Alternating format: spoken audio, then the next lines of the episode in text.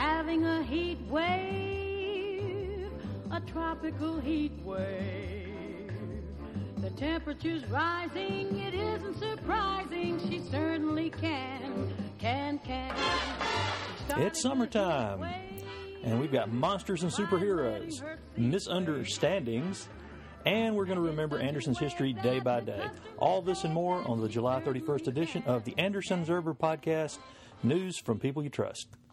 Other than every place we go, uh, people saying, hot don't for you. It's been another great week in Anderson. Lots to talk about. Of course, the Pokemon fever is still continuing to take over our young people. We're going to talk more about that in just a few minutes. Meanwhile, the Anderson County Library is expecting hundreds of folks, young and old, to the upcoming Electric City Comic Con and they're going to be costume heroes and villains and comic and literature uh, writers are going to be there on hand. That's this coming Saturday. Uh, if you want to get out there, it's free. It's all day long. So I've, I've, talked to one of the librarians. We're going to talk about that here in just a minute. And I also caught up with Anderson historian Brian Scott about his new book, taking us through a year in the history of Anderson day by day. As always, the Anderson Observer podcast, News from People You Trust, is brought to you by Sullivan's Metropolitan Grill and Sullivan'sCaters.com. Sullivan's Metropolitan Grill downtown is the most unbelievable restaurant in Anderson. It's one of the top 100 restaurants in the United States, one of only two in South Carolina chosen on that list. And people drive from Atlanta and Charlotte and everywhere. It's been written up in the Wall Street Journal and all the culinary magazines and Southern Living and just about anything you can think of. And Bill Nichols and his wife Sabra have built that place uh, into an amazing place. They really kicked off. Bill took a chance almost 20 years ago and helped start the renaissance of downtown Anderson, and Sullivan's is now the real cornerstone of that. If you haven't been to Sullivan's lately, you need to get down there. Their lunch is tremendous, and the prices are amazing. Go for lunch someday and tell me you didn't save money. Their dinners, best place for any special occasion, best place for any place, best desserts on the planet. Go by and give them a try. And don't forget, Sullivan says the best catering in town. A number of people have told me they heard this commercial and called down to, to get a, a price for their catering for their wedding or special event, and that Sullivan's was significantly cheaper, and they were really surprised by that. Their prices are great. So visit them at their website, Sullivan's Metropolitan Grill, or on Facebook. You can find them either place, and all the information you know to contact them is right there. And don't forget, it is as good as it gets. This past week also had a very interesting news story. Um, it involved the legal conclusion to, at least we think, to the case of former Anderson County Councilman Eddie Moore's stealing a community petition asking the South Carolina Department of Transportation to stop Moore's attempt to close a road which runs across his property. Uh, it started with Moore losing his bid to return to county council, uh, District 3 seat, earlier this year. And after he lost the runoff election, he moved ahead on attempting to close Rody Farm Road, which split across his property. He had petitioned the state to take over the road and was uh, given tentative approval with certain provisions. And I, I, believe among those provisions was not the option to shut completely close the road uh, down in a wholesale manner. Well, when the news of this came out, Moore said that the reason he wanted to do that was trash along that road on his property was one of his reasons for closing it. So the community got together and a group of volunteers went out and cleaned up all the trash along the road, which is uh, they say is widely used and critical to the safety for emergency vehicles. Meanwhile, the petition they had started, uh, the foremost one at South Carolina, uh, 81 South's Ready Mart, uh, had about 200 and some odd signatures. Asking the South Carolina Department of Transportation to prohibit him from closing the road. Well, that petition vanished shortly after the cleanup. So you can imagine people were kind of upset and wondering what, what was going on. Well, a video surveillance video shows Moore entering the Ready Mart, taking a newspaper to the counter to purchase, and then sliding the petition inside the newspaper after he purchased the, uh, or before he purchased the paper and before he exited the store uh, warrant in the case seeking to file charges of, of, theft of the petition was presented to Anderson County Magistrate Mary Frances Cole, who was appointed to the position in October of 2015 by South Carolina Senator Kevin Bryant. Well, despite arguments from Anderson County Sheriff John Skipper that believed his officer presented a real case for a warrant and for arrest, the magistrate Cole refused to sign a warrant, so Moore was not officially charged. Uh, Moore had returned the petition uh, after the Observer ran, broke the news and then ran a video of the whole thing. He called it a misunderstanding, so Moore did not admit necessarily to stealing, but he said it was a misunderstanding. And in my viewpoint, the only misunderstanding was that the former councilman did not understand that there were security cameras in the building. But even though he returned this petition, a warrant should have been issued in this case. A former elected official stealing from the community in what looks like a move of retribution against those who didn't vote for him, he should be held to higher standards even if the, the sentence were reduced to community service, I don't think this is something you need to do a lot of jail time for. But if any of the rest of us had taken something like that, I think the warrant would have been sworn out. More clear, clearly should have been held accountable for the legal misdeeds that he committed, and it's, it's unfortunate that it didn't happen. Again, the only misunderstanding was that the former councilman did not understand that there were security cameras in the building. That was the only misunderstanding here, nothing else. Well, this, infl- this, this incident, as you can imagine, has inflamed residents of the district. And despite it not ending with the justice that they had hoped for and really should have happened, um, with the, the magistrate signing and serving a warrant, uh, hopefully, this will put an end to any future political aspirations and any influence and leadership of any kind that former Councilman Moore has in this county. Um, this this incident should not be forgotten.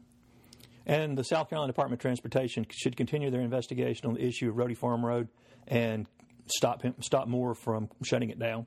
Stay tuned to the Anderson Observer and the Anderson Observer podcast, News from People You Trust, for more updates on this and uh, you can find out more on Facebook. There's a Save Rhodey Farm Road web uh, Facebook page and some other uh, information that you can find. It. You can also find the video on the Anderson, AndersonObserver.com.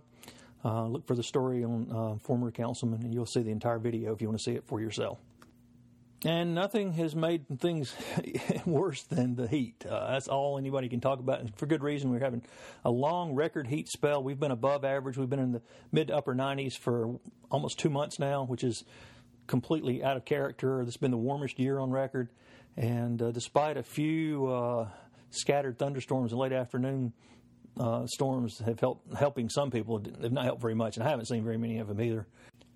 And I hear a lot of people saying that we're in the dog days of summer now, and that phrase is being thrown around a lot. I heard it on television. I've heard people in various stores and, and restaurants talking to each other about it.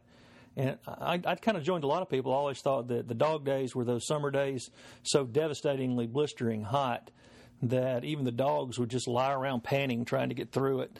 But um, the, the, the phrase means something totally different than that. It originally had nothing to do with dogs at all, or even the lazy days of summer. Instead, it turns out that the dog days refer to the dog star Sirius and its position in the heavens. Uh, the, the Greeks and the Romans said the dog days occurred around the days when Sirius appeared to rise just before the sun, which was in late July normally. And they referred to these days as the hottest time of the year, that period that could bring fever or even devastating catastrophe to the culture back then. Um, one person said that if you go back as far as Homer, the Iliad, uh, the dog days refer to Sirius as Orion's dog, and that describes the stars being associated with war and disaster. So, throughout Greek and Roman literature, you find all these things about the dog days. So, the phrase dog days was translated from Latin into English about 500 years ago, and since then, it has taken on all the new meanings that we, we use. So, now people come out with expanded explanations on why the dog days of summer, like the ones we're having now, are times when the dogs go crazy, which is another one I've heard people say my whole life. Uh, it's a very human tendency, I guess, that when we take the, the origin of something, of a phrase, and we try to come up with a plausible explanation. So even though it was Sirius, the dog star, it is now that meaning is completely lost, but the phrase kind of lives on. So even though it may not be officially the dog days, it is hot, and I know my dog doesn't like it. So, and even though the, these hot, long days do bring some misery, they also bring some very good things, and that's the the good things you can get at the Anderson County Farmers Market on Tuesday, Thursdays, and Saturdays from 8 a.m. to 1 p.m. You can fill your basket with the freshest, tastiest, locally grown fruits and vegetables you can find anywhere. Uh, I, I won't uh, launch my summer tomato soliloquy again here. I've had my say on that, but I will say that the peaches coming in are really good and ripe, as are the blueberries, blackberries. There's cantaloupe, watermelon, squash, beans, green beans, peas, onions. Pretty much anything you could want is out there.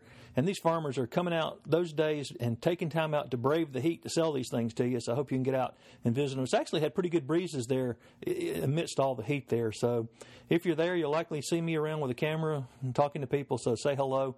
But that's the farmers market. It's open Tuesday, Thursdays, and Saturdays from 8 a.m. to 1 p.m.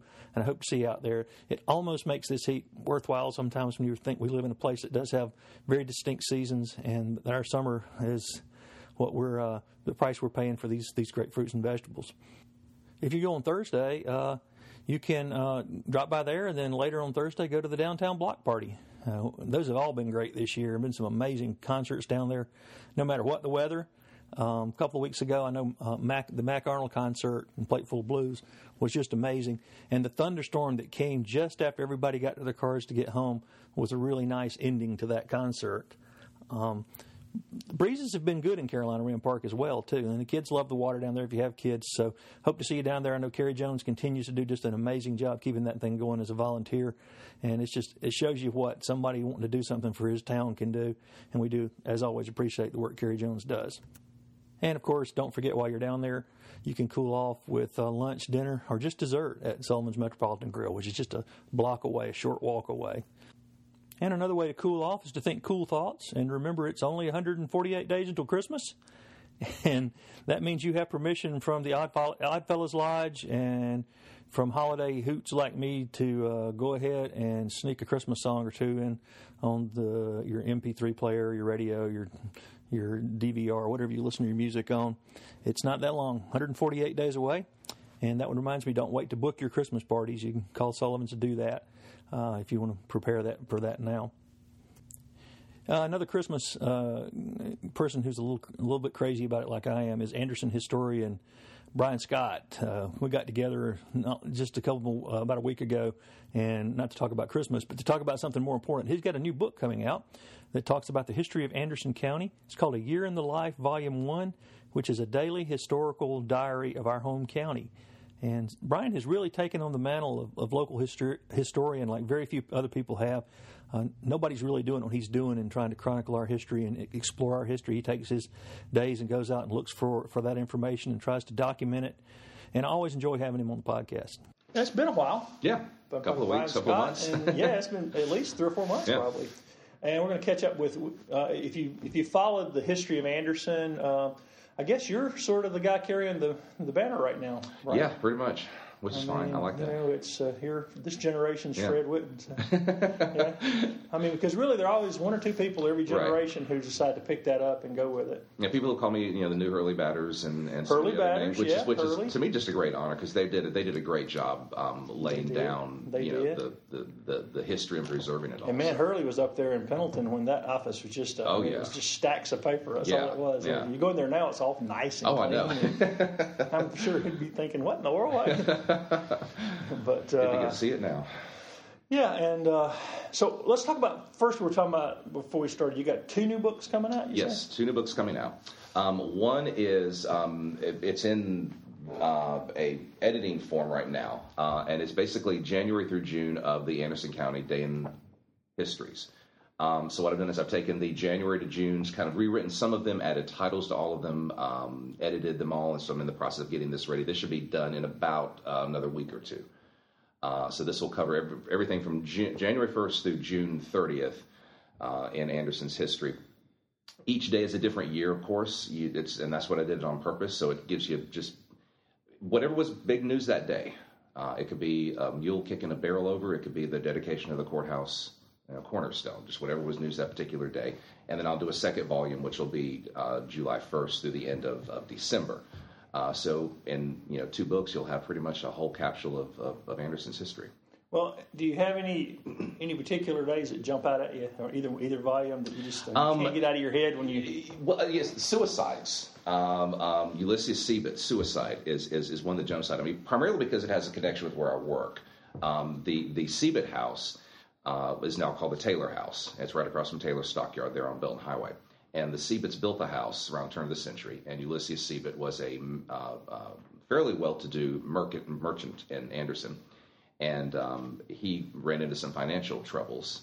And he and his wife and his son were arguing in the uh, front parlor of the Seabott house about uh, how to send his son back to school. Father got very depressed, pulled out a pistol, shot himself in the head. Um, there in front of his family. And so that's one of the early stories in that. Well, that caused me to be a little interested in the house itself So after uh, Ulysses Seabott committed suicide, his wife and son moved out of the house. The house went into a receivership. A man moved into the house to take care of the house. He was subsequently burned in a fire a couple of weeks later. Uh, he survived the fire, but he moved out of the house. Then the house was bought by another family, and they were in the house for about a, a month or so until their oldest son was burned to death in an electrical fire. So you have three major incidences in the space of six months in on one piece of property. so it's a Halloween story. Exactly. It? It's it's it's it's an interesting piece, but that that that that's just one of those stories that are in there. And then and then you have other things. How about um, something a little lighter? Little lighter, little lighter, little lighter. Uh, well, you know, you have things like uh, you know the dedication of the courthouse, or the fact that the uh, First Presbyterian Church, the cornerstone of that church, um, is full of archive material, valuable documents, coins, photographs, and all kind of treasures that are hidden in the walls of that church. And we talk about that. Are they going to open well. it up? I have no idea because you'd have to almost take the take the cornerstone out of the out of the building to do that. And most of these cornerstones are put in there for you know preserving, and they weren't designed to be removed unless you were going to take the cornerstone out. Because in, in it, it's it's inside that, that stone is a, a, a, a usually a metal box right. that's holding all the documents. Um, so you know that was just amazing when I when I ran across that story that these treasures are hidden in the walls of a church. Uh, marriages, um, uh, house dedications, all kind of interesting stuff's in there.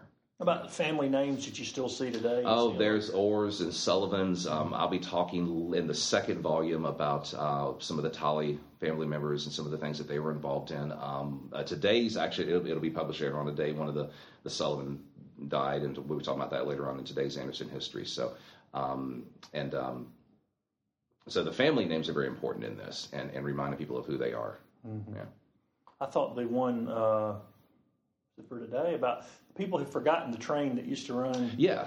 And it, it backed up, right, from Anderson to Belton? Is that it? Well, it was. It was. Uh, well, the, the, the the initial line from Anderson to Belton was so people could get onto the main trains going up the East Coast. When they extended it out to Walhalla, that opened up Anderson to pretty much the whole western part of the country. Right. Um, and, and I thought it was interesting in yesterday's that, that they were bragging that you could drive, you could take a trip from Anderson to Atlanta in 12 hours. Right. I thought, wow, you know, that's I guess that's that's big time well, for traffic back in then. Atlanta's about uh, yeah, about right. and that's including three hours of shopping time while you were there. So you know, you, you could do a whole day in Atlanta right. um, by train, and, and and I guess that that was exciting back then. Oh yeah, you know, because you know a trip from here to Belton, you know, by horse would take you know better part of a day and and train time cut it down to a few hours, and now we can do it in 20 minutes. You know? Yeah, we forget how relatively recent. Yeah. Mass transit being able to get yeah. somewhere. You know. Yeah, and, and and what the, the you know the windows and opportunities that opened up for folks. Well, I know my dad would tell stories about growing up on a farm, and they would. Uh, you know, farmers sometimes would swap out, you know, mm-hmm. and so they would actually get in the wagon and ride up to toward Gaffney to pick peaches, right? Because they didn't grow them here, yeah. and they would have people come down and get stuff from their garden, you know, yeah. their farm, and yeah. So, but you, you, uh, it, it took a long time to ride in a wagon up those. and, and, and, and looking back at these old these old stories really opens up what life was like back then, and, and the things that you had to go through, and, and the things you did for fun. You know, you went to hear someone give a lecture, and that was entertainment. Um, and, and, I thought that was kind of interesting, and also to see the evolution of, of where places were over over you know Anderson's history, where the buildings might have gone, where businesses relocated, and, and, and how the city grew, especially after the Civil War. Most of the facts in this book come come into play after the Civil War because that's when the newspapers were, were, were being printed. Not much documentation. And, right, and the newspapers are pretty much my main source for the the the, the point of the book. Um, there are not that many books on Anderson's history, so right. I pull what dates I could from them. Most of it's coming from the newspapers. Now, the oldest the oldest building downtown is the Masonic Lodge, right? Um, I think that's 1847. I think it's the well, it's the oldest organization downtown. The lodge itself, the the building is that's the third lodge. It's the right, second I lodge mean, the building site. itself, though, is the oldest building. No, it was built in the 1880s. Um, I don't think there is one that's from the 1840s still. Most of those were would have like the the the the um, the east and west sides of the square were your oldest retail buildings, and those are all gone at this point. Well, that's interesting because, and, and, and I don't have the documentation. Mm-hmm. I know Slim Hemry used to tell me that. You know, he was okay. editor for 50 years. Right. And he told me it was. Well, there was a lodge there built in the 1840s. Right. And then there's no photograph of that building. That building was torn down, and the new lodge was built. So that may be what he was. Could have been. It's because it there, I there has he was been, still around. Guys like that that yeah. had the yeah, there has been 50 years of the editor of the paper. You know, Slim knew who knew everything. He did everything. Yeah, right. yeah. yeah. Well, back, yeah, back then the the editor paper did know everything. Well, and, and having multiple papers helped Right. too. That was. Uh, Yeah. Did did you follow your family's history while doing all this? Have you done Um, that kind of stuff? I've, I've, I, I haven't done a lot of my family's genealogy for a couple of years, mainly because I, my mom did a whole bunch of work. I did a lot of work. I ran into a lot of brick walls, and I was waiting for more census data to come out. Um, so my goal is to get into that a little bit more. Most of my family's history, though, came from the Abbeville area. They moved up to Anderson around 1900. So researching the Abbeville part has been the most interesting part to me, and find out how they lived, where they lived. Because once, once they got here, I pretty much know kind of what happened to them. Um, and uh, you know, there, there's some good stories and some bad stories in every, like everybody's family. well, yeah. I mean, it's. Uh, You always dig up the skeletons. Well, yeah. If you've got that other family, we, we need to talk to you because even Jesus' family history had some. oh yeah, so if you got him beat, you're. oh yeah. I mean, I mean, I look back at my family. I had, I had, I had pastors and businessmen and uh, a couple of horse thieves and murderers, and you know, you Been always the same person. Too. Exactly. You never know. but I also try to incorporate a lot of African American history in the book because that I think is something that's missing, and and finding positive ways to tell the stories. A lot of times the newspapers will talk about uh, a lot of the African American citizens in town, and they weren't necessarily in the most positive light. And so trying to find positive stories has been a little bit of a challenge. But I mean, the first story in the book is is about Emancipation Day and how the African American churches were having parades and speeches and bands, and so you know there was there was a, a, a good culture back then that was that was growing, and e- even the fact that the city of Anderson opened up Church Street to the African American community way before you know anybody thought about desegregating anything, and said here let's let's build a a, a, a, a, a district for your It's a businesses. thriving business It community, was. For, and I know they're doing the the down the Yeah. Church Street Heritage Corridor thing down there now. I'm Yeah. not sure what all that entails, but I, It's going to be interesting what all they what they come up with. I'm excited to see it. You know, in, in, anytime to me you can put green space in downtown Anderson, I'm happy because there's just not a lot of it. So I'm, Yeah. I'm I'm excited to see that. right now another book coming out this week. Another book's coming out, and this one was actually um, uh, I wasn't planning on it uh, when I went to um, the battlefield this past weekend, uh, Rivers Bridge. I noticed they had a nice guidebook. It was six dollars for the guidebook, and I picked it up and I was thumbing through it, and uh, I thought this would be really kind of a neat thing to do for the Battle of Anderson. And there isn't anything written about the Battle of Anderson. So um, I, I sat down Monday the fourth because I had to come home from my trip early, and sat down around four o'clock that afternoon and started writing a pamphlet or a booklet on the Battle of Anderson. About 1.30 I finished it, and so it it, it, it covers the entire scope of the battle from uh, sort of the end of the war, what Anderson was like during the war. Uh, I found some great accounts of the refugees that were in Anderson. There were about 70 families that came up from Charleston that lived here. Uh, I found some of their accounts what, about what was life was like in Anderson during that time period, and that was kind of interesting to read their perspective of, of the war. Anderson was a a key place for refugees to come during the war because it was away from any battles. There were no battles fought in the area. Plus, it was on a main train route for the soldiers, so there were always troops coming through Anderson. So the, so the news uh, of the war was, was very fresh here in town. They didn't have a newspaper at the time. It had stopped being published during the war. So they didn't have any way to get any news. Um, and uh, so having the troops come in was, was a big help to them. So having these 70 families live in town, they were living with family members, they were staying in hotels, wherever they could be put up. The city just opened their arms to these to these folks. Uh, and so they, were, they had a lot of neat stories to tell.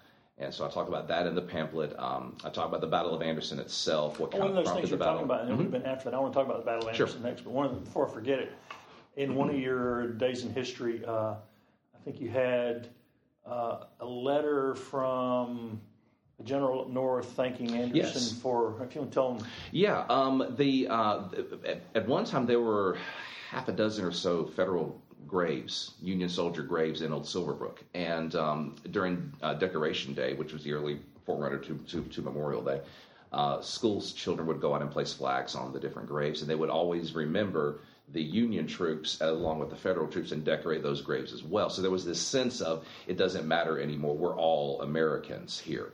Uh, and and and so they would they would honor all the veterans, didn't matter which side they fought on. And uh, it was a governor actually uh, from uh, New England State that heard about it and wrote a very nice letter thanking people for what they did. Eventually, the troops were reinterned up north. Their families had the bodies moved up north. Um, but it was neat to know that they were here and they were they were taken care of just like the just like everybody else. How do we get that governor elected to something and where do we get these children? I know, I know. We'll have to raise them up from the dead. Yeah, we've lost that. we have, we have, we, we, and it's and, you know, and I will. There was a huge, uh, and, and this will be in one of the later versions or editions of the book as well. There was a huge um, Confederate um, reunion here in the 1880s, and uh, it, a lot of, of people from the Union side visited as well. So you had this again. It was almost almost like they looked at it as okay, we made this big mistake. Let's all be good now. Let's all be nice to each other. Let's all get along. We learn from our mistakes, and we're all we're all Americans, and and and we're better for it. Um, and, and that may be a simplistic way of looking at it, but that seems to be what I'm, I'm gathering from the statements and the speeches that I've heard. Well, it's weird. It's a very strange war. I mean, yeah. and, and as over the years, as more and more people have done kind of what you're doing, finding these narratives and stories of, you know, huge battles, and then during a break they would exchange tobacco right. talk to each other, and then right. go back and start shooting each other. Right. Again. Yeah. Not like. Not like know, today. No, not like, and not like other wars, really. No, no. I mean, it was all you know. You're all, you're, you're all walking. Yeah. You, you, you didn't have transport to take people places. You had thousands of people just moving across you know the, the, the eastern seaboard and, and, and fighting wherever they happened to run across each other. So, so when's that book coming out? This one, um, hopefully, uh, I have the draft copy. Should be in Thursday. Um, it's only around 20, 25 pages. It's just a little pamphlet. Okay. Um, and so it'll be out um, hopefully, hopefully by the end of the month. And your stuff's at the museum, right? Uh, the museum, you can order it online. I try to get in different places depending on what what the type of the book is about. Um, but the mu- museum's been very helpful with getting the books in there and making sure they're available. before we go any further, the easiest way to get to that is Facebook, or um, they try to remember your website? Or? Uh, you, you can go to lulu.com and you can search for Brian Scott, or you can go to the um, uh, my Facebook page under the kudzu and I'll always be posting information about there, about the books that are coming out, where they're available, things like that. Right. Yeah. And Lulu, Lulu was, of course, great on Hee Haw before she started, before she started publishing, publishing books. books. now, now, how many books do you have total after before these two come out? Well, that one's coming out already. Uh, four, and then these two here will make six. Um, okay, and remind then, me, remind me again what you've got. Sure, I have a book on uh, Old Silverbrook that covers all of the obituaries for the first uh, 20 years or so of Silverbrook's history. Uh, a book on Christmas Carol history called But Do You Recall? About 25 Christmas Carols. Um, Weren't you going to do a follow up to that? I am doing a follow up to it. it that, that book's going to be probably like every other year. I got you. Um, so there won't be one this year. Next Christmas, there'll be a follow up to that, which will be 25 more Christmas carols. And I'm thinking about doing uh, like a series of Christmas books, like 25 stories about December 25th, or 25 people who were born on Christmas Day, or something, you know, something like that that kind of mm-hmm keep some interest going about Christmas, and every so often have a new book like that Are come you a Christmas kind of guy? I love Christmas. Yeah, I I, from, from from from Halloween, Thanksgiving, Christmas. Those are my three holidays. Yeah. I love them all. You started Christmas music yet? Uh, not yet, but I am in. The, I, it's always in my mind. I, I, played a song the other day just really just to get on my family's nerves because I know. I, yeah. said, I'm starting early this year. I could I could play Christmas, and that, that, that was the neat thing about writing that book last year was all year long I was thinking about Christmas carols, and that was kind of neat to have that in my. Now you grew up in Anderson. Yes. So you remember the big parades yeah. downtown? Yeah, and, I do. You know, it was a big deal. I mean, mm-hmm. you could still shop. It was a very big deal. Yeah. I mean, and, and you know, and I, I, when uh, Abe was talking about Abe, Abe Hardesty talking about doing uh, the piece on the um, uh, July Fourth celebrations, and I mentioned the fire hydrants painted. Right. And he found a picture of one, and I thought that's I, I haven't seen one since I was a kid. So Anderson had all kind of celebrations. That was bicentennial year too. Yeah, that was bicentennial. Yeah, yeah. Um, and and they were just all kind of celebrations. I got to see if I can, if I ever get back in my attic, see if I still have the Christmas City USA stuff. Oh, because Anderson they're printed up.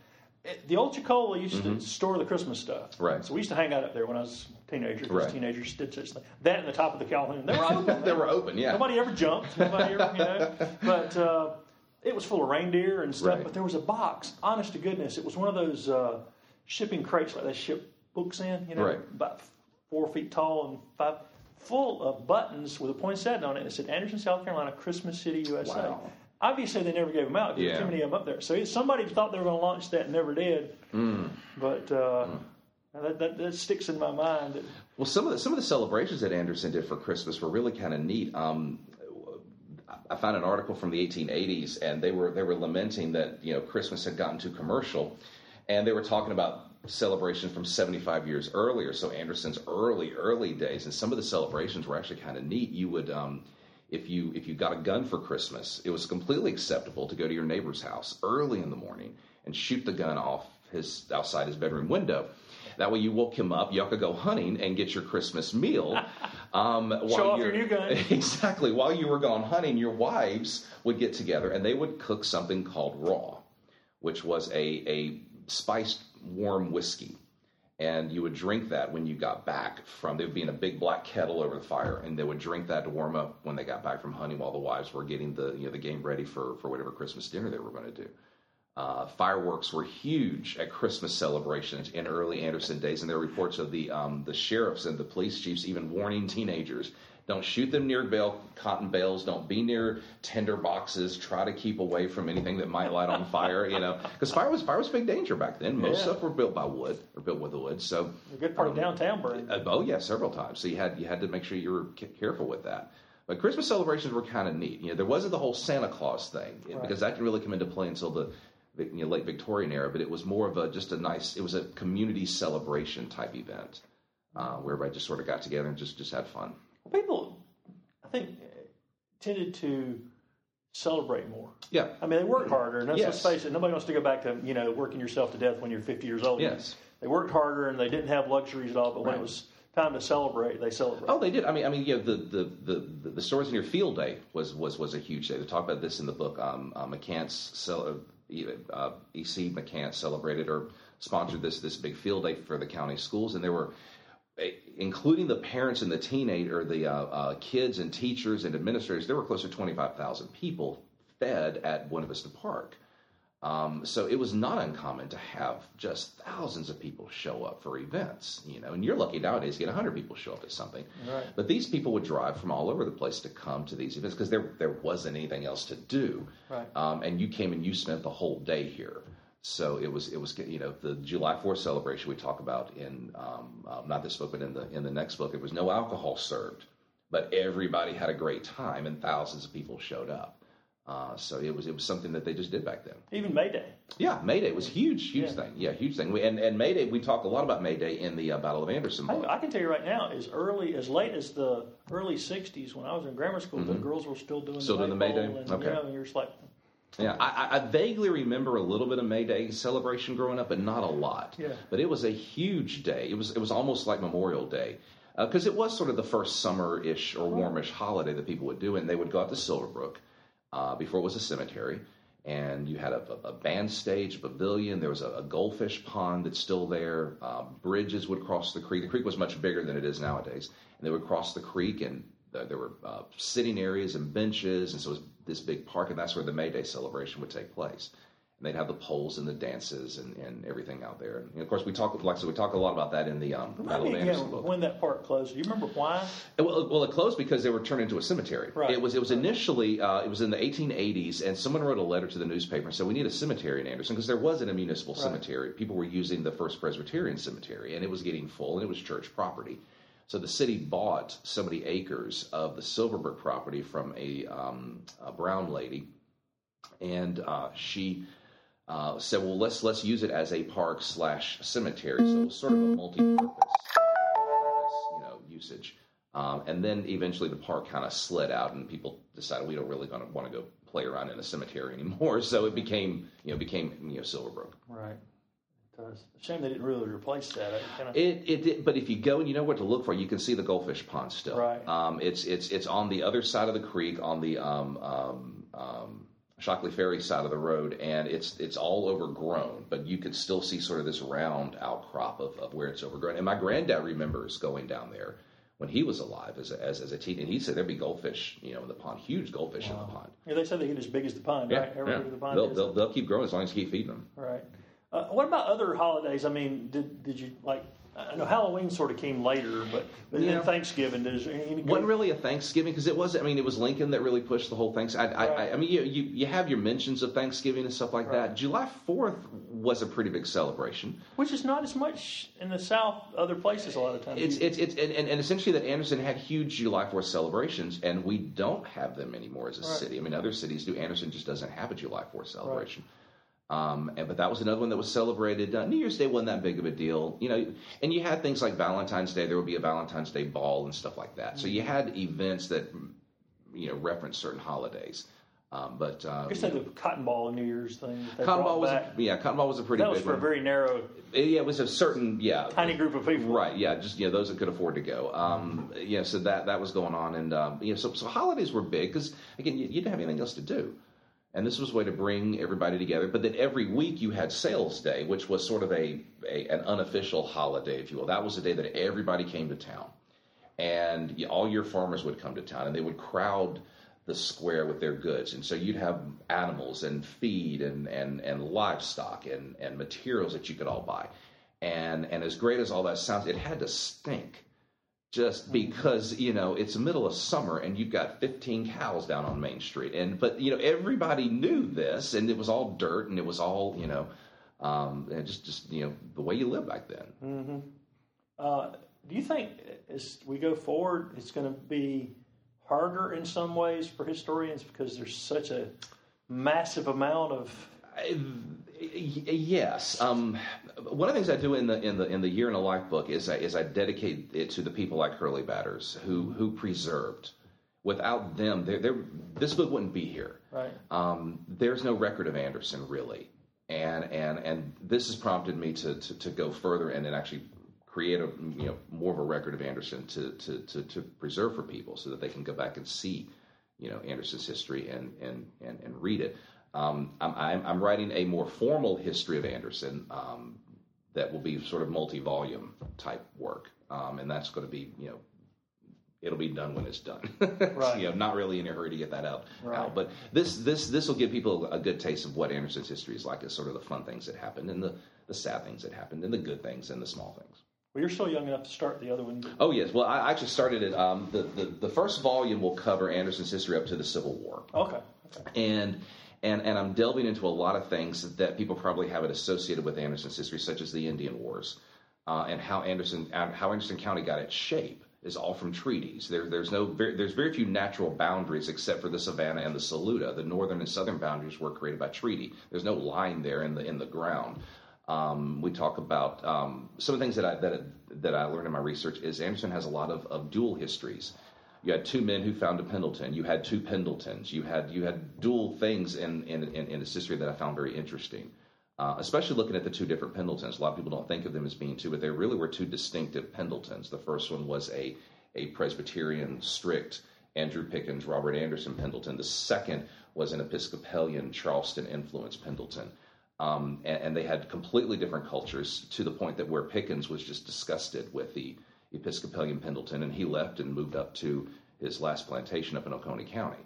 Um, so he, he you know, that's an all a very interesting history, um, and and the lifestyle that was going on in, in Pendleton at the time from some of the court records is pretty um, controversial. They, they they make reference to a lot of the outside of marriage livings and the the out of wedlock children, people who are married living with people that they aren't married to, and and so there was a lot of interesting things going on in Pendleton at the, at that time. So I'll talk a little bit about that, how Pendleton became Anderson, what led to the break up of the the different counties, um, the creation of the Washington district. So there's a lot of history that a lot of people may not be aware of that we go into that book, and it's it's it's a fairly detailed uh, you know volume, and so that'll cover pretty much up to the Civil War. Well, I think that a lot of people will enjoy that. Yeah, so my, my goal is to have that out by the end of the year. I'm not really tied to any goal with that because, um, you know, if I get a couple of books out a year, I feel like I've done something. Yeah, because you got some other gigs. But Oh, uh, we mentioned your Christmas book. What other Yeah. books do you have? Uh, we have a Christmas Carol book, uh, the uh, cookbook, and Tell the what the cookbook is. Yeah, the cookbook um, is a uh, collection of about 30 recipes that I gathered, I, I pulled out of an old Anderson newspaper. And each recipe had a name attached to it, uh, historic Anderson or her historic South Carolina figure. And so I have a biography of them and then the recipe itself. The paper didn't really discuss why the person liked the recipe. So I don't really include that in. I don't know why they may have liked it, but some of the recipes you can kind of see why they may have have appreciated it. One that was interesting was uh, something called red horse cakes, and it was a favorite recipe of John C. Calhoun. And I can understand why because he traveled a lot. It's basically cornbread with hot sauce in it. And as anybody knows who makes cornbread, it's it'll keep for a couple of days. It gets hard, but you dip it in milk, and it's just completely you know edible. And so they would make cornbread or cornbreads uh, a lot in the South. And in researching these recipes, I, I kind of uncovered some interesting facts about our, our, our culinary history down here. Um, flour was not really prevalent up until the 20th century. So cornmeal, because we grew a lot of corn down here, was the main staple for people's diet. So you had cornbreads in just about every meal that you would you would make. You'd have different types of, of cornbreads, from skillet cakes to cornbreads to the you know horse cakes, stuff like that. Um, there was also a lot of use of obviously game and different foods like that. Um, fried chicken was something else that I found interesting as, as far as our history. We hear a lot about the, the, the history of fried chicken as it relates to the slaves that, that brought it over.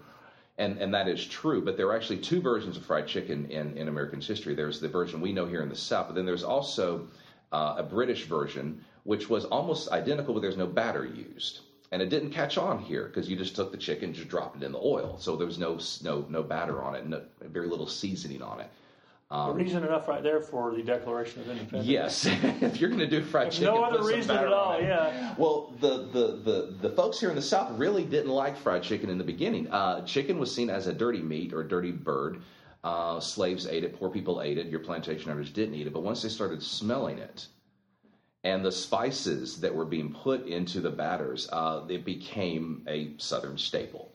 Um, and, and you learn things like that with um, you know Hoppin' John and okra and gumbo and some of the different things that people were, were cooking here in the South.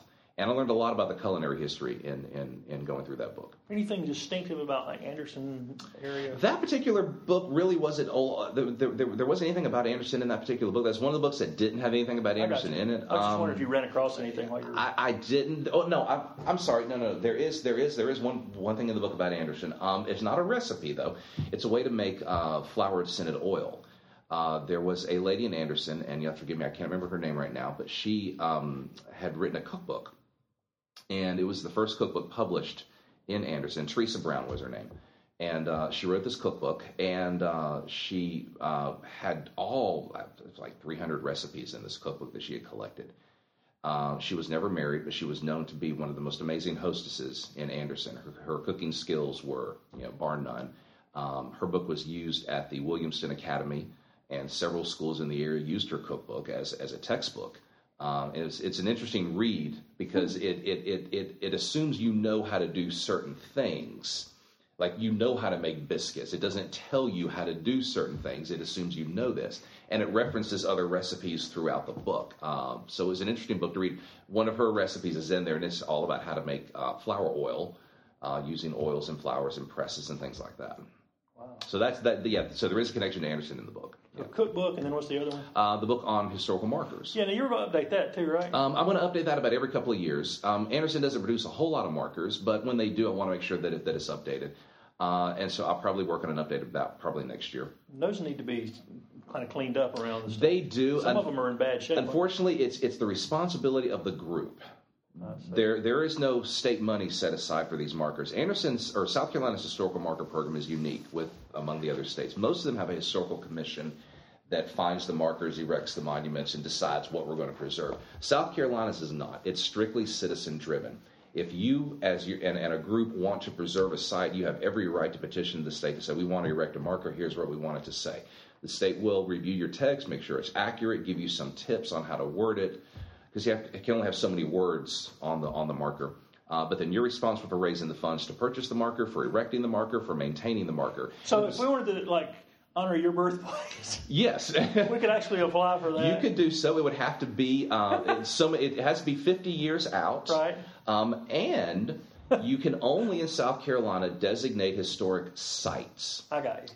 So if someone wants to say, "Hey, Greg, Greg Wilson's this great guy. We want to right. erect a monument to Greg Have Wilson," to be his birthplace his birthplace, his death place, right. where he did his business, something right. like that. We can talk about a place, but we have to tie it to a location. How many are in Anderson? Do you know? There are about three dozen or so in Anderson. The most recent one was a synagogue, uh, the synagogue here in town. Okay. And that was erected last year.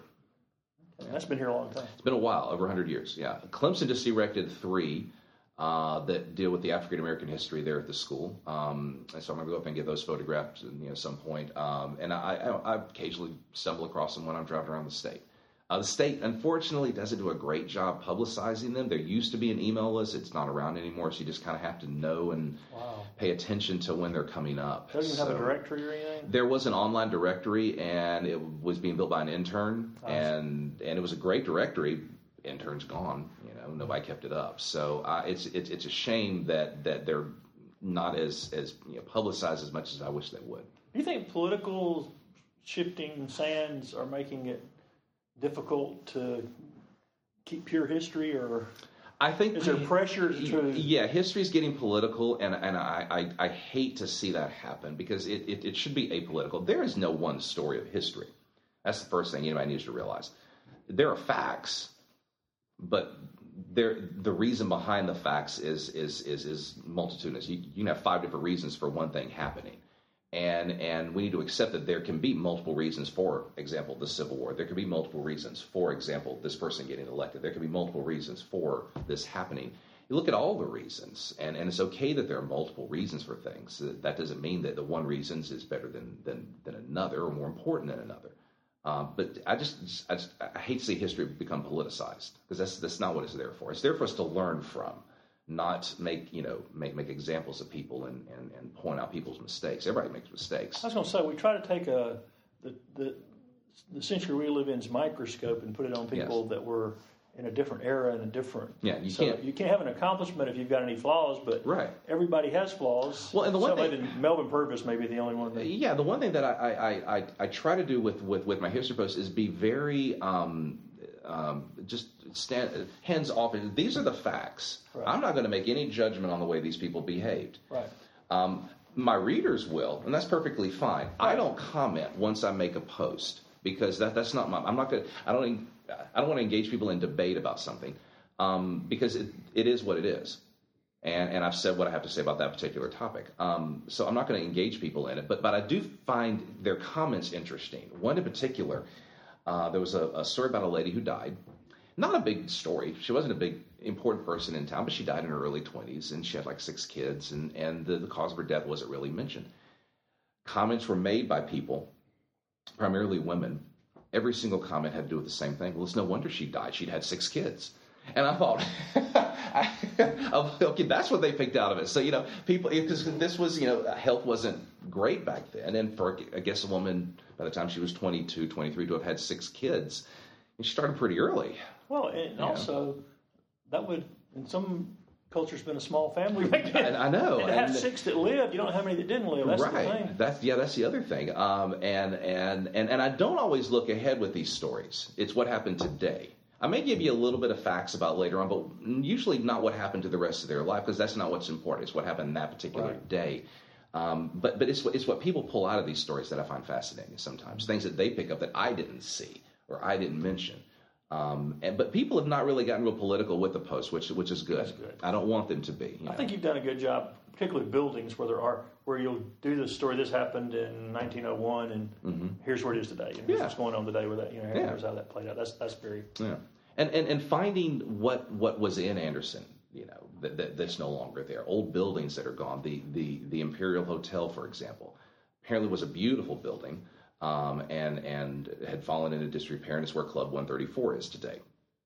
And I, I they, they, they talk about the, the Club 134 building as as it being just a, a, an amazingly beautiful building when they were building this. So they, they were very happy with the replacement building that was going to go there. But you know, you, you learn about these buildings that were here, these businesses that were here, and and who owned them, and I always wonder, okay, what were their lives like? You know, one of the, the things we're going to talk about tonight at the museum is the Sala Hotel.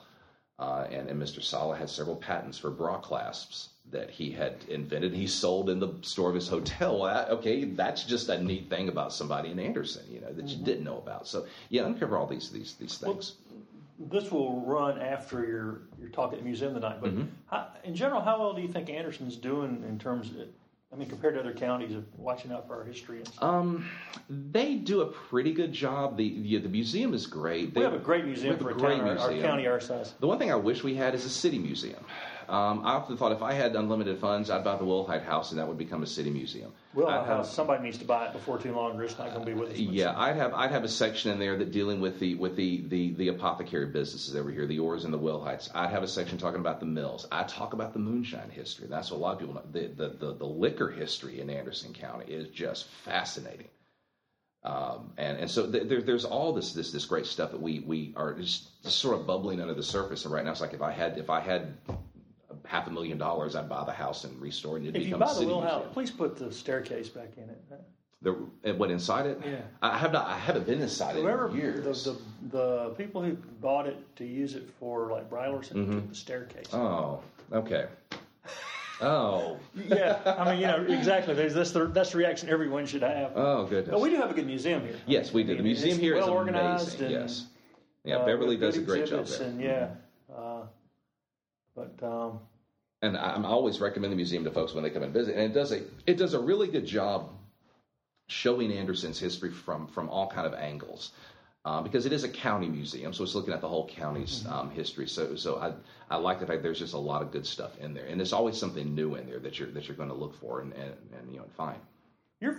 I mean, I, I think you'll understand when I say this because it's, it's relative, but you're fairly young to be sort of the historian. You know, Mm-hmm. Yeah. what do your friends think about Um, your history? most of most of my friends love it. They they they're like, I can't believe that you do this. I can't believe that you. I mean, because you know, people go on their days off. They go to the beach. Okay, I take my day off and I go to Bamberg to look at an old Civil War battlefield. Yeah, you, you travel around the state taking pictures Yeah. of old things and Yeah. things that are interesting historically in. South Carolina. Yeah, and that's uh, that's me as well. I'd rather do that on my vacation than I would go lay out at the beach. And when I go on vacation this year, I'm going up to Gettysburg again and, and spend a week there.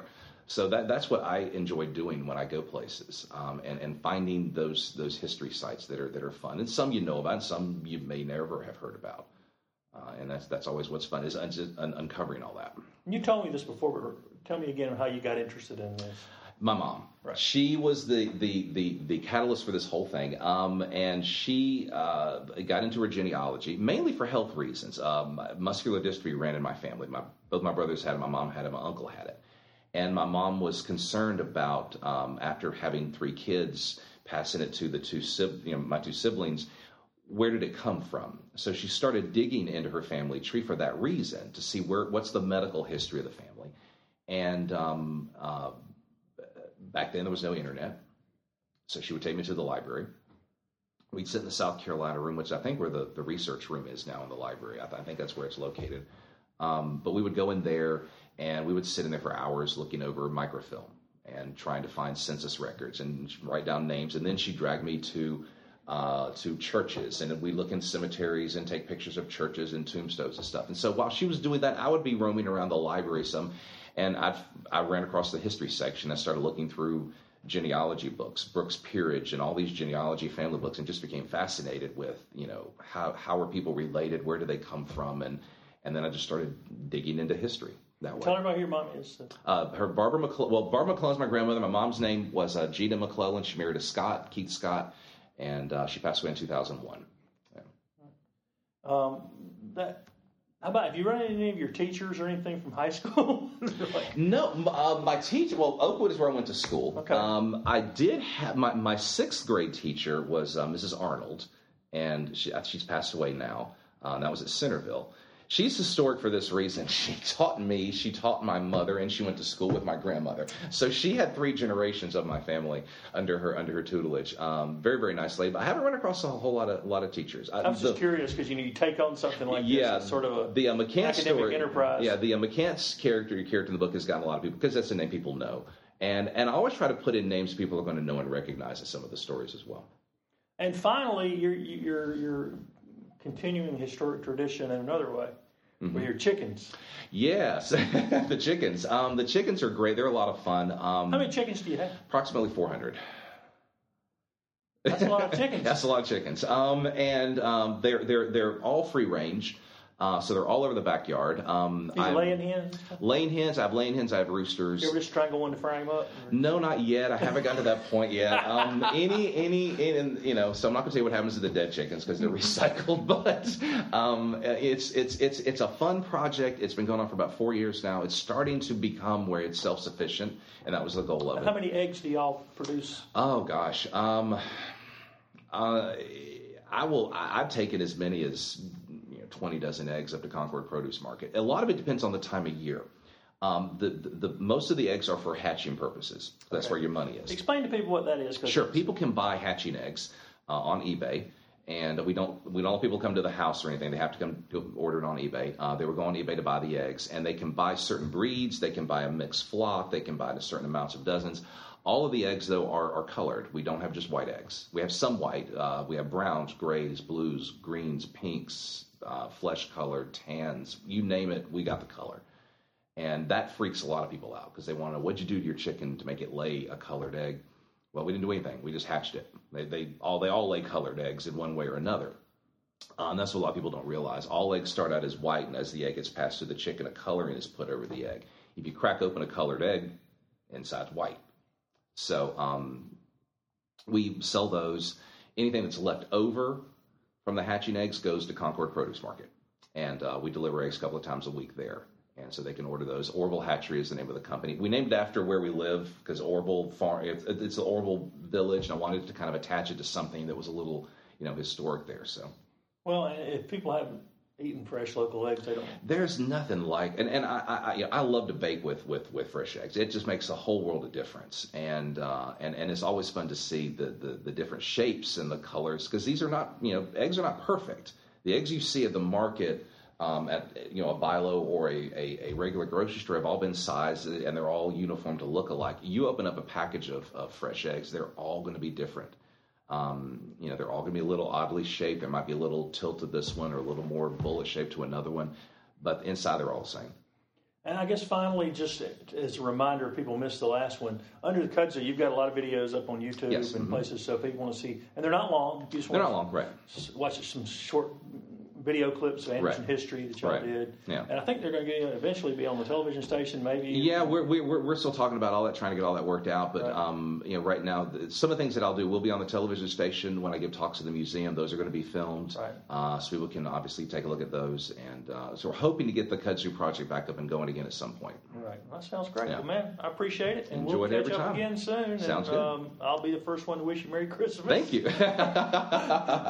Thanks, Brian. You're welcome.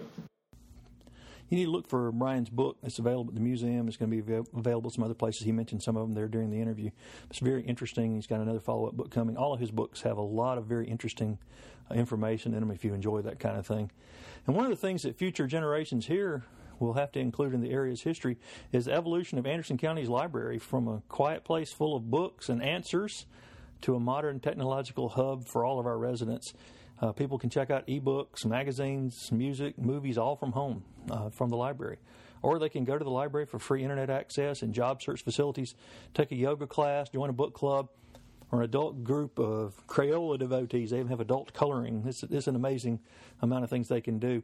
But one can also dress up like your favorite superhero or supervillain, and on August 6th, join well known authors and artists at the Electric City Comic Con. It's free. It's almost all day long. And librarian Brianna McDonald is always a joy to talk to about such things, about the library. She knows how much I love libraries. And is one who was, as I've always said, kind of raised by librarians. It's always fun to talk library talk, even when superheroes and supervillains are involved. All right, there's a lot going on at the Anderson Library. Is that right, Brianna? That that is correct. Yeah. And uh, summer's a busy time. It is. It is. Um, you know, we're getting near the end of summer reading. Um, a lot of kids have already come in to get their um, certificates and medals for finishing the program. Um, but we're we, how many books do they have to read? Oh, or is it pages? asking a hard question. Is it pages or books? It depends. Um, I think for the listeners who are ages zero to four or 5 mm-hmm. it's um, twenty books. So you know that they're usually their sure. parent is reading to them, and then I think for the readers, which is six to twelve, ages six to twelve, it's uh, twenty hours, okay. I believe, of reading. So good. Yeah, yeah, and then they um, get a voucher for a Greenville Drive game and the um, the Greenville Drive does this great thing where uh, they bring all the kids out onto the onto the field and you know kind of congratulate them and everything. Oh, so I don't remember when that is, but that's all right. Yeah. It's good to know that they're encouraging reading though. Yes, yeah. So what else? What else is going on? You got the reading program. Yeah, we have that until the end of July. We have. Um, um, well, we have our big end of summer reading event, which is the Electric City Comic Con. This is our second year of doing it. Um, Had a good crowd last year. Good crowd, very good crowd, and really positive feedback as well. Um, you know, last year it was only one to five in the afternoon on a Saturday, and this year we're doing it 10 to 5. So it's kind of an all day event. And what's the date? August 6th. That's not that far away. No, it's not. so we're finishing up preparations for, um, you know, just kind of more logistic things now. We have all of our guests lined up. We have all of our artists lined up. We have all of our vendors lined up. So Who are some of the people coming in? To, um, well, we have um, three young adult au- authors Mm-hmm. coming who um, write, um, have written um, fantasy books that are really fairy tale retellings. And um, one is Jessica Khoury, who is out of Greenville. Um, and her newest book is The Forbidden Wish, which is a spin on Aladdin. The next one, uh, CJ Redwine, is from somewhere up north, I believe. I can't remember exactly. She's got uh, her newest book is The Shadow Queen, which is the beginning of a retelling of um, Snow White. And uh, the third one is A.G. Howard, who's from Texas, and she's written four or five books now that's Alice in Wonderland retellings. Um, so they'll be here, and then we have um, three comic book writers slash illustrators. Um, Chris Schweizer, he's written a, a couple series now. One's called The Creeps, the other one is called The Crogans. Um, and it's kind of fantasy, historical, um, and it's a lot of fun. He's probably more like middle grade writing, I think. Um, the other one is Jeremy Whitley, who is out of North Carolina. He's written a series called Princeless, which is um, he was inspired by his own daughter, and it's a, a series about a, a, a princess who kind of goes on a journey to save herself rather than waiting for a prince to come. And then the third one is Dion Brown out of Atlanta, and he's got a fun series called The Battle for Ozelberg, and um, it's mainly digital right now, but it'll um, it's it's pretty interesting. So so they, have their books here, and they talk to the folks that come in. Explain, Yeah. explain what Comic Con is to people. Oh yeah, yeah. So um, we have a schedule for the day, um, and we have some events that go on all day long. So um, we'll have these Q and A sessions that we call panels, um, and it's uh, three to four of the speakers on each one, and so they'll talk kind of briefly about their work and what's inspired them, and then they'll take questions, and um, then you can get your favorite book signed by them. Um, and uh, and so we have three of those, and we have a fourth one that's all about cosplay. And cosplay is um, uh, people who enjoy kind of dressing up as their favorite characters, usually making the costumes on their own, and people do some really like superheroes and other comic. Oh yeah. stuff, yeah. Um, you know, you get superheroes, you get a lot of anime and manga characters, you get a lot of video game characters.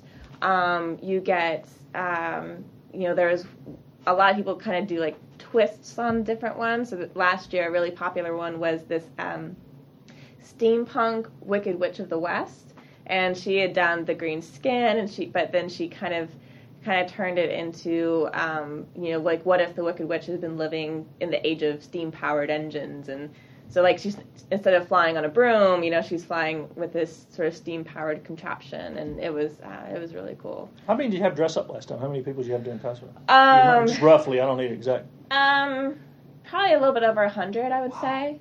It's just it's big. It's a big phenomenon. I mean, it, It is. I mean, yeah. you know, of course, the big one's San Diego, and they have like two or three hundred thousand people or something Yeah. now. I mean, Yeah. it's like it's turned into a major national international event. And then It is, Atlanta yeah. has Dragon, Dragon, Con. right. Yeah, That's- which is another one that's um, that one is much more into um, into cosplay, this sort of like costume work, Mm-hmm. and a lot of sci-fi and fantasy television and and movies and things like that. And then there's another one uh, actually in Charlotte that's Heroes Con, which is a much is much more focused on art and comic book writing and comic book art. And so you kind of have these two spectrums, and they're kind of on either side of, of us. And so we've tried to kind of take little pieces of each for people who can't who can't necessarily make it to those big events, Right. or who are overwhelmed by those big events, or who can't afford it because those do charge. who just want to do everything. yeah, oh yeah, or who just Yeah, you know. There's people around here that just you know that might want to go to those, but want, want something. yeah, yeah, and They've already know, got the costume ready. yeah, yeah. So Those um, things can be expensive. The way some of those people. Yeah, yeah, it's a lot of supplies. It's a lot of love and care and frustration. I think Have you ever done it? I have. Who did you dress up as? I um, I did both Agent Carter from the TV show Mhm. Agent Carter Marvel, and then I also have a Sophie Hatter cosplay, which um, that's a character from a movie called Howl's Moving Castle. Mhm. That's based on a book by Diana Wynne Jones. Okay. So it's Now there's a writer who's who's had. I mean, I'm, I'm chasing a rabbit here. I'm almost Oh, sorry. yeah, but you're fine. There's a writer who's had a little bit of a renaissance. yes, Uh, yeah. People have forgotten now, and her her. To be fair, it, her writing requires you to pay attention. yes. It's not like you're gonna, you know, it's not really a beach book for a lot of people, but it, No, no, but I think um, but it's worth the effort. Yeah, and I think you know people are rediscovering, you know, with the popularity of Harry Potter and with the popularity of Game of Thrones, people are discovering these writers who were you know producing amazing work in the 80s and 90s, and they're kind of having this renaissance now, and which I love because some of those authors I think need more love and more attention because people are reading these fantasy epics and like, well, I need more, and you have to look back Mhm. um, and discover some really great, great series. I think. So y'all are really expecting a big crowd then. We are, yeah. We're um, Does it cost anything for people? no, no, it's all free. Um, we'll have, um, you know, there will be people selling, you know, different crafts. We have Sure. someone who makes little. Um, they're called super sweets. They like uh, like cookies and icing with um, they're like in shapes of superheroes and things. Gotcha. And then we'll also have fo- two food trucks on the on the front of the library. We have uh, Friends Food Far Friends Food and Farm Catering to Okay. get that straight. And then we have Mama's Pizza, and so people, you know, we'll take a break from the day, but not have to sacrifice their parking space or not, Right. you know. And then of course we have such amazing restaurants downtown. You know, Figs is right there, Summa Joe's is right there, so people can just walk and get, you know, take a break and then come back. Sullivan's. Yeah. Oh, yeah. Don't forget Sullivan's. Definitely. Sullivan's So is desserts. anybody doing like any real magic here? Is gonna be? Unfortunately, no. We haven't been. Not that you find- know of. Yeah. Yeah. I hope to be pleasantly surprised. Yeah. uh, so this is something the library does, and then you've got. Um, um, are you having something something before that coming up soon? um, not before. Some sort of costume thing or something? Yeah, well, that's on the day of. Just the day of, okay. Um, at the uh, about the late afternoon on August sixth, we'll have a cosplay contest. Okay, okay. So people can sign up, and there's different. There's uh, three age categories, and there's a group category, and so people will be able to kind of show off their costume, and then also possibly win a prize. Um, and we have some pretty amazing professional cosplayers who'll be judging that are also local, which is fantastic. You know, Anderson really does have a have a good community, and people have been very supportive in helping us put this event on, and they like seeing it. So, um, but we are we also have a fan art contest, and so this is people who just want to. Um, you know, either draw their favorite characters or you know, you know, draw something imaginative. Um, I mean, we've even got digital submissions, but um, that'll be going on until the 31st, J- July 31st, and then people will be able to vote for their the fan favorite um, on the day of, and we'll announce all the winners uh, at the con itself. So that's um, that's pretty much where we are. Just ending summer reading and then going into the con, um, and then we'll have a little bit of break for the rest of August. But then back in September, um, we actually have there's a popular workshop for writers series with C. Hope Clark, and those were really popular uh, back in it was I think the last one was in May, but we actually got um, she's agreed to come back and do a fall series, and so that'll start Now, in what is? September. Explain what that is. So C. Hope Clark is um, she's an author herself, but she also does a lot of you know helping aspiring authors and helping aspiring writers, and she does different um, you know different workshops that cover a specific topic. So one she's done in the past is you know how to edit. You know what are some techniques to edit your work. You know how many times you should edit and kind of tricks of the trade that she's learned along the way. Another one was, you know, how to find publishers, how to research what publisher you should send your manuscript to.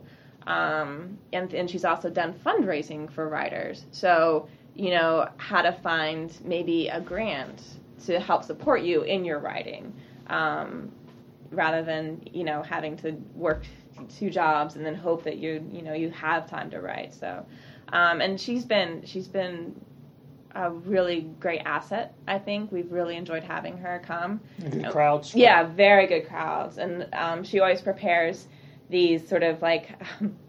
I hesitate to call it a handout because it's so much more information than that. It's usually three to five pages long of summary information. And what's been nice is that people who haven't been able to make one of the workshops can still come and pick it up um, and and kind of get a summary of what she what she talked about. We have a lot of writers groups around here. We do, yeah. Um, the Foothills Writers Group, I think, over that meets at AU, Mhm. um, and then there's been a couple others, and then there's a good uh, National Novel Writing Month, which is in November. November, right? There's a good group that meets up in Clemson. Um, I think usually they meet once in Clemson and then once in Anderson. I think in Greenville there, it's a different one. But they, Oh, they- yeah. they have a couple of big groups over there for the Yeah, when I think it's November novel month. That's the idea of that is people try to write an entire book in one month. Yeah. So. yeah, usually I think that's more about just getting the words on the page, and then Right. I think they call January like editing month, basically. So, Yeah. yeah. So what else is going on between now and Um, between now and end of the year? the end of the year, yeah. Which we're um, halfway done. We're 160 something days left in the year. It's it's hard to believe. It's hard to believe. Um, and so then we have the writers, and then um, we're planning some programming in October um, that kind of uh, revolves around the poems and short stories of Edgar Allan Poe. Um, we're hoping to have this uh, a lecturer come in. He's um, a professor down at College of Charleston, and he's um, he's kind of been a Poe scholar and a recognized Poe scholar for many years now. Um, we had the Starburst Storytellers Festival, which happens in October, and they'll be doing sort of Poe related or Poe inspired storytelling, both for adults and for kids. Um, and we're hoping to have some um, readings and some book club meetings. And, um, you know, we've had support with Carolina Bauernhaus and Growler Haus and uh, Viva Il Vino for hosting kind of discussion nights or open mic nights. Um, and so we're kind of in the midst of planning all that. And I think that'll be a fun, October will be a fun month as Market well. Market Theater might be a good place. They're trying to get stuff going on down there too every night. So. Yeah, yeah, we're looking for. Um, I think uh, one of my coworkers was in contact with him about perhaps doing dramatic performance. Um, we were hopeful that we'd be able to do it in Carolina Wren Park, but um, you know, weather is always such a big It is. iffy question. And if you don't do, I mean, the way they did Shakespeare in the Park is the only way it really works because it's not a good stage unless you brought make one yourself. you know? yeah, yeah, and unfortunately, we don't have too many carpenters on staff. So, well, this is in addition to all the things you are all, always doing. oh my gosh, yeah. Um, what we have always going on. Well, we always have family story times um, twice a week for our kids and their parents. Um, you know, it's a great way for kids who are not yet in school to kind of begin that early learner process. Um, we have yoga for the community, um, which is free. We just ask that you bring your supplies because we only have so many. Um, and it's always beginners are welcome. Um, she keeps it. Our one of our our one of our staff is a trained um, yoga instructor, and she keeps it at a pretty basic level for people. Um, we have book clubs, um, so many book clubs, it's hard to keep track. Um, They, and meet, they meet here too, right? They, yeah, well, they meet at the main library and they meet at a few of our branches as Right. well. You know, each community kind of has their Right. own. Um, and then we just have ongoing, um, you know, the South Carolina Room has resources that are always available uh, for genealogy and family history research, um, or, you know, people who are just looking into Anderson County history as well. Um, um, I was just talking to Brian Scott. That's who. I don't know if you know Brian or not. He's he does the State Anderson history. He's written several history books on. He's oh, yeah, yeah, yeah, that's yeah. him. yeah. He's, he's oh, doing a thing at the museum tonight. So yeah. Oh, good. Yeah. Yeah, so yeah, he's sort of our sort of the handed the baton to him. He's youngish, can Yeah. thing going. He's got a real passion for it. So. Yeah. Well, in the library also, I mean, it, I remind people of this a lot, but not only are there a lot of great things here. If you can't even get here, you can be connected in a way you never could. In, in Oh, gone. You can check out books, movies, music, audiobooks, and it's all free, and you just come and get your library card. You need have, you don't have a library card. What's wrong with you? That's, Yeah. that's what is wrong with you if you don't have a library card? Yeah, we just ask that you come in once a year and say hi to us, Right. and then make sure that we have you know your right information. Right. Um, and, but just once a year, and then you can you can download movies and music and audiobooks. Magazines. Yeah, magazines, and then of course ebooks. Right. Um, and we have two uh, services that provide those, um, and they're really we try and keep them as diverse collections. So if you can't find a book in one, you might be able to find it in the other. Um, and you know you can do it on your tablet, on your phone, on your computer itself if you don't have a mobile device. Um, and I I am always very happy to talk you through on the phone. I might just ask you a lot of questions about You know- what your screen looks like, but you know, it's interesting because it has shifted, but I know growing up and really, I mean, it was I was long out of college and graduate school before there was an internet. The library was the internet. If I needed to call and say, "Hey, uh, what happened in this story or this thing here," the librarian would find it for me. oh, and The we still do that. Yeah, I mean, Yeah, um, I still get regular questions about how do I convert, you know, Yeah. my my my uh, my measurements or something like what's you know what's right. what's 20 kilometers in miles or you know I read this book a long time ago and it had this kind of plot and I don't remember what it was. Yeah, and Hansel and Gretel, what kind of bone did she? which one was it? I need to, you know, that, Yeah. this is a place to call for that. Stuff. Well, yeah, and then also we just get kind of run of the mill questions. You know, what's the phone number for the courthouse, or how do I, you know, how do I figure out So y'all still welcome all that stuff. Yes. Oh, of course. Yeah. I yeah. I love answering the phone. I love getting all kinds of questions because usually what happens is I learn along with the patron. It's like, oh, I didn't know that, you know, the recycling center was open these hours or something. So All right, what are you reading now? I actually just finished a, a very long fantasy series. Um, it's only two books, but the books are long. Um, called A Court of Thorns and Roses by Sarah J. Maas. It's a pretty new fantasy series. She just came out with the second book this year. Um, and then I am starting one of our guests, um, Kady Cross, has a steampunk novel that I'm going to read before she gets here, hopefully. Uh, it's called The Girl and the Steel Corset, I believe. So, um, but How many books do you read in a month? Okay. how do I do to read in a month? Um, I try for at least two, um, which is a pretty low number, I feel like. Um, but usually it's one book club book, and then it's one sort of extra book.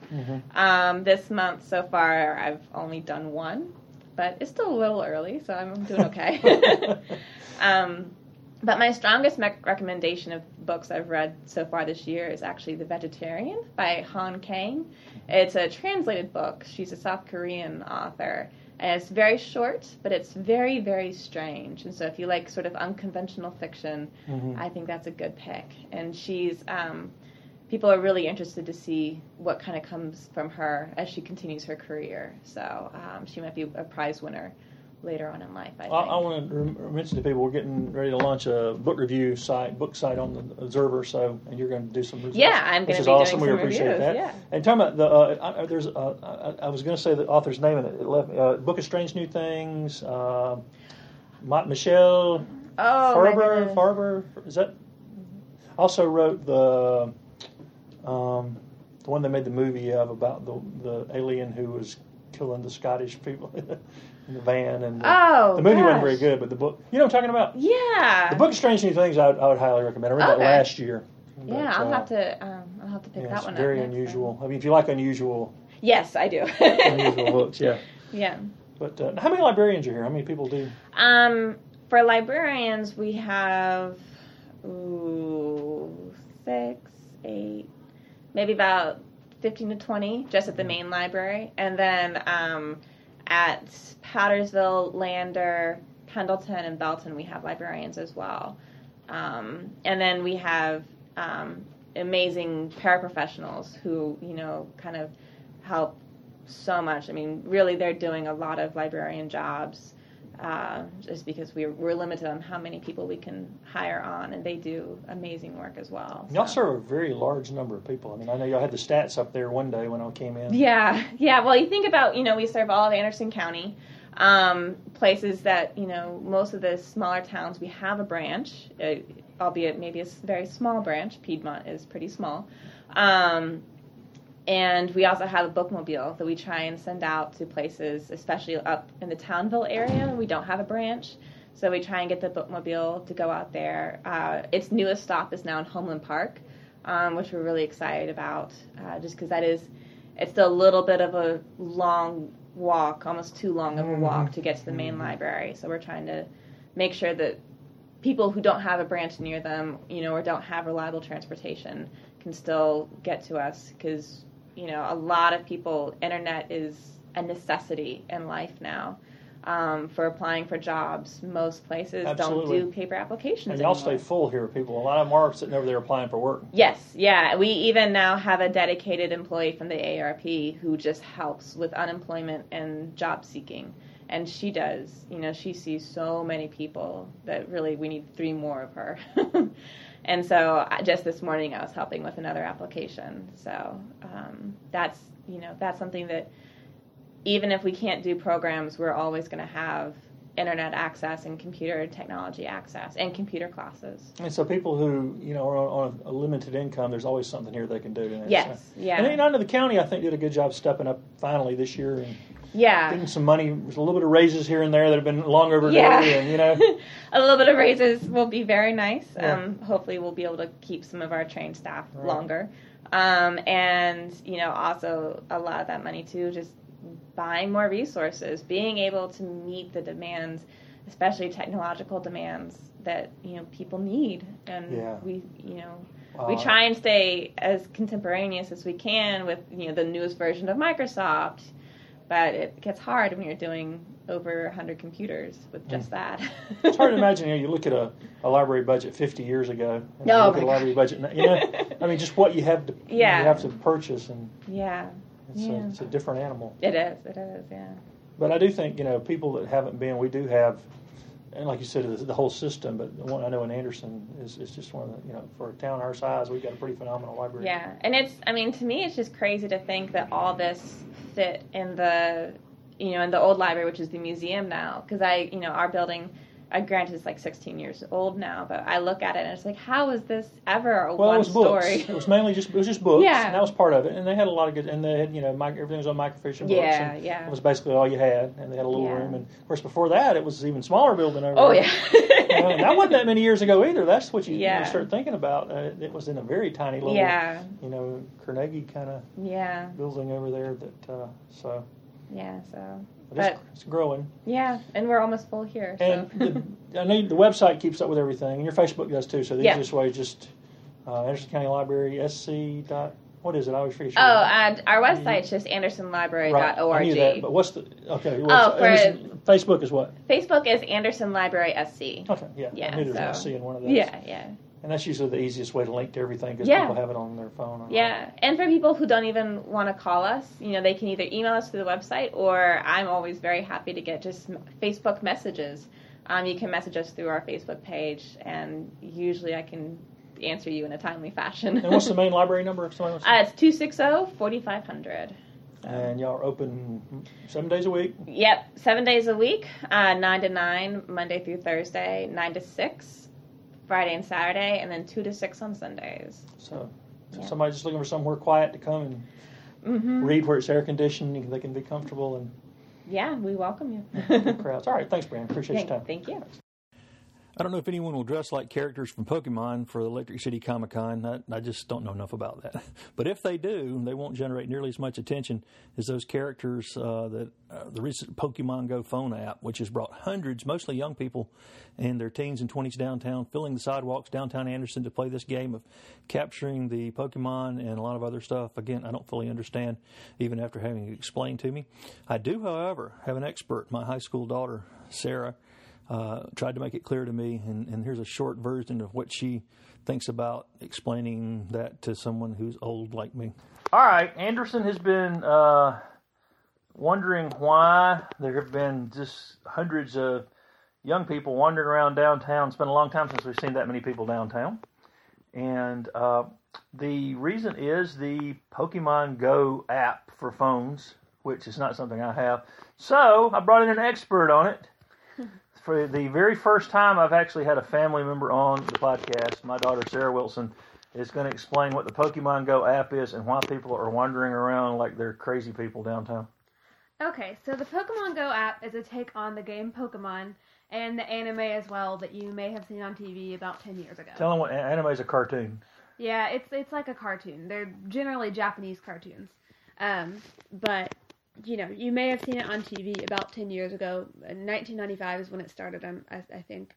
And um, so there was a video game made about it that was wildly popular with all of these Pokemon, where you basically wandered around and tried to find these little creatures so that you could fight them and make them stronger and stronger and stronger, and then fight them and compete against your friends. Which is the same thing that's happening on the phone, except this time it is a much wider, you know, it, there's a lot more people playing it than there were the video game. Because the video game, it was generally the video game nerds, you know, the the sort of nerds that what did that kind of stuff. But now everyone's doing it, and they're competing against their friends. They're bringing them to gyms, which are set up everywhere, and leveling leveling their Pokemon up so that they can fight against their friends. But the reason that you may see them all wandering around in one specific area is downtown there are a lot of things called Pokestops, which is basically like a little place where you can go to and it'll give you free Pokeballs because you usually have to buy them or level them up. What is a Pokeball? A Pokeball is what you use to catch a Pokemon, and uh, they're limited supply. So when you go to a Pokestop, you can get a Pokeball, you can get a Revive Potion, which is two. If your Pokemon dies or faints during a fight, you revive them with a Revive Potion. Um, and but at a Pokestop, you can go with a group of people, and someone can buy something called a lure module with real money. Um, Lure module? Yes, I'm going to explain what that is in a moment. Um, the lure module is essentially there's a thing called incense, which is something one person can use to bring Pokemon to them so that they can catch the Pokemon. However, an incense is just for one person. It other people can't leech off of it. Other people can't get those Pokemon. It's just that one person that sees the Pokemon that are coming to them. A lure module is essentially the same thing, but everyone can get a lure module. So if someone you have to be at a Pokestop to use a lure module. I think so. And uh, so basically, you can see on the map which Pokestops have a lure module and go to them, and there will be groups of people everywhere because there are so many Pokemon in that specific area for anyone to get. So basically, one person buys a lure module, they put it on a specific Pokestop, it lasts 30 minutes, and then a bunch of kids go over there, and there are a ton of Pokemon coming to that area because of the lure module. And that's why. Okay, so there's so many explain explain to me why. What are these people doing that are walking around downtown looking at their phones? They are downtown. There are lure, mod- lure modules everywhere. I was downtown the other day and looking at the app, and they are everywhere downtown. So people will come with groups of people, and they'll all go to gyms and they'll fight their Pokemon, and they'll try to overtake gyms and stuff like that. Uh, but generally, it's groups of friends that one person will buy like five lure modules, and they'll go around and uh, you know put lure modules on each Pokestop when it runs out after 30 minutes.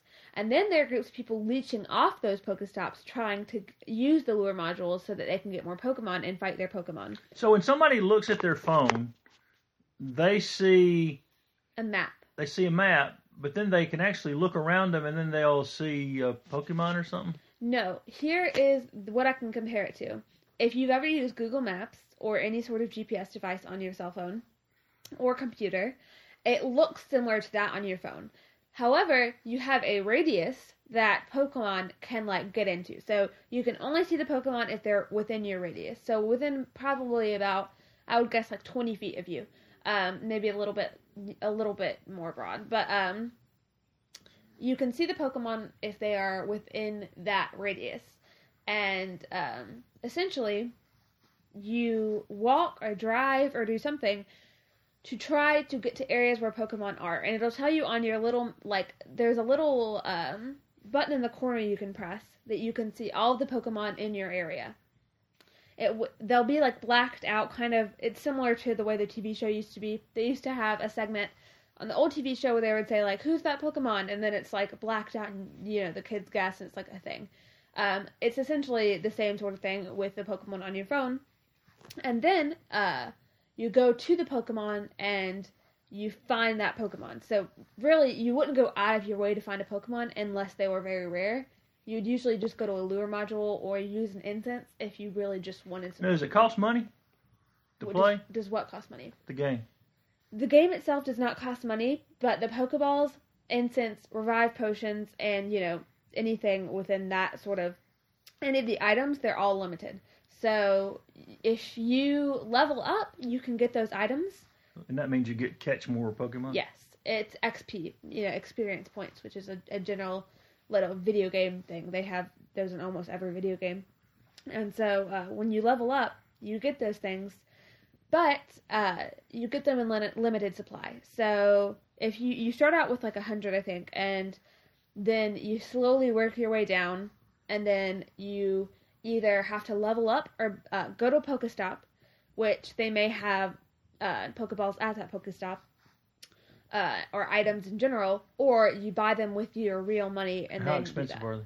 Well, for five dollars, you can get a hundred Pokeballs. Um, however, lure modules, incense, lucky eggs, anything like that, they all cost different amount, different amounts of money.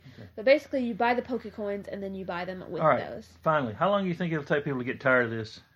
Uh, probably not very long, considering the general dem- demographic. Uh, you know, it's much broader than the old video game. The old video game was mainly young boys and girls and like nerdy kids, things like that. For some reason, there's people have been waiting for it forever, but the people who are playing it now are not the same people who loved it as a child. So I think that um, the people that are following it as a trend are going to dissipate very quickly. However, the people that have been waiting for it for 10 years and who loved the video games as a child will probably not get over it. So a lot of the college students, when college starts back, they'll start doing other things, getting over. it, You think? Yeah, some of the, especially like teenage girls that are just doing it, you know, as a trend. Uh, yeah, I think they'll get over it. Probably not when school starts, but maybe a few months from now. However, the the big time nerds, they they won't get over that. Big timers. All right. Like me. All right, if you see Sarah walking out in front of the road looking at her phone, don't run over her. And she's just chasing Pokemon. Thanks, Sarah. no problem. It's nice to hear somebody try to explain it that understands it, but I have a sneaky suspicion that if you're like me and you're past the age of 50, that understanding this game is like trying to hear a dog whistle. It's just not going to happen. I will say that Anderson's own Kerry Jones saw the sunny side of dozens and dozens of kids roaming around downtown. He, I ran into him down there during the block party. He said he was so glad to see young people downtown that uh, he didn't need to understand the game or know what they were doing. He was just happy to see all the young folks downtown. I'm going to have to agree with you on that. I hope they keep coming back to do other things. That's a really good call. We do need more youth to get involved in this community, and getting them downtown might spark interest in something um, beyond just uh, staring at their phones and chasing cartoon characters. So if you see any kids downtown, be nice to them, say hello, invite them back to the block party or to eat at one of our great restaurants. Uh, and uh, I think it's all going to work out well for all of us. Well, that's about it for this week's Anderson Observer podcast, news from people you trust. Join me next week for our Back to School, where we will have interviews with every single superintendent in Anderson County, talking about their their districts and uh, what's going to happen in the year ahead, and then their goals for beyond that too. And until then, get out and do something good for your friends and neighbors to make Anderson County a better place.